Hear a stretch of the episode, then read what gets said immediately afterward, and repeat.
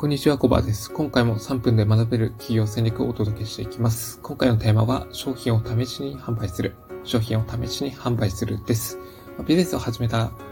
頃っていうのは、やっぱり商品サービスっていうのを作るっていうところに、えー、結構集中してしまうと思うんですね。で、初めからあそこに、えー、結構大金をつい込んでしまうっていうこともあると思うんですけどね。実際に、えーいくらお金をつい込んだとしても、その商品サービスっていうのが、まあ、売れるかどうかっていうのはわかんないわけですよね。で、そういった中でも、やっぱり失敗せずに商売を繁盛させたいという思いはあると思うんですね。まあ、そういった思いに応えるためにも、今回は、あそういった思いを実現するために必要なことをお伝えしていきます。でここの考え方を知って実践することで、まあ、資金がなくても事業を右肩上がりに伸ばしていくことが可能になります。で、えっ、ー、と、今回のテーマの結論を先に言っちゃいますと、まあ、商品を作らずに先に売っちゃいましょうということです。まあ、これは別名、受注生産とも呼ばれるものです。まあ、受注生産とは何ぞやという感じなので、まあ、簡単に説明したいと思います。まあ、受注生産とは、まあ、簡単に言いますと、おえー、注文数に応じて商品を作るってことですね。そう。まあ、この手法のいいところはあるんですけど、それは過剰に在庫を抱える必要がなくなるってことですね。まあ、それに伴って無駄なコストの発生を抑えられるっていうところは大きなメリットとしてあります。そうですね。あとは、まあ、購入者の意見を聞きながら、まあ、商品設計を柔軟に変えられるっていうところも利点としてあります。で、これは、まあ、テレビショッピングとかで使われている手法です。まあ、そうですね。え実際に、初めにテレビで、え商品を紹介して、販売して、で、注文数に応じて商品をえー、用意して購入者のもとに届けるっていうものですね。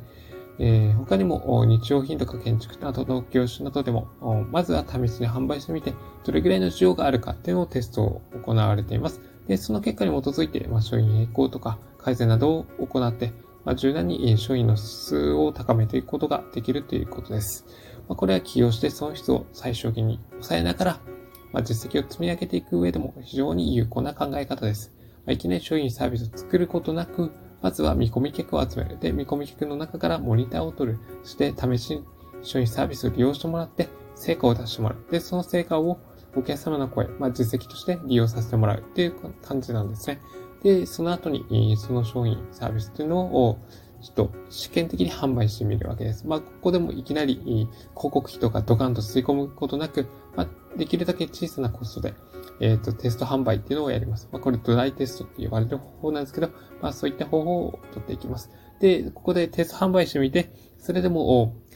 えー、想定より利益が出るようであれば、本格的に、えー、制作して販売するようにするってことですね。まあ、ここから広告を打ったりして、えー、売り上げを伸ばしていくといいと思います。で、あとはそうですね、飲食店始める場合なんですけど、いきなり店舗を構えたりすると、やっぱものすごくコストかかってしまうっていうリスクがあるわけですね。なので、最初は、あのー、そうですね、パスタ屋をやるのであれば、まあ、あの、ターゲットとなる女性がいる場所がどこなのかを見極めて、そこでまずはチラシを配ってみるとかしてみるといいでしょう。で、えー、チラシを、あと取ってくれた方とかと話をしてみて、あとは LINE 交換してみて、それでどんな商品、サービスを求めて、求めているのかっていうのを確認してみるといいでしょう。で、その、えー、お客様の声をもとに商品サービスを仮で作ってみて、それが売れるかどうかっていうのを確認してみます。もし、えー、仮に最初10個売って、まあ、完売したようであれば次20個売るとか、まあ、そんな感じで少しずつ取り扱う商品の数も増やしていくって感じですね。なので、売れるかどうかわからない時点で一気に、えー、事業資金つい込むのはあまりにもリスキーなことなので、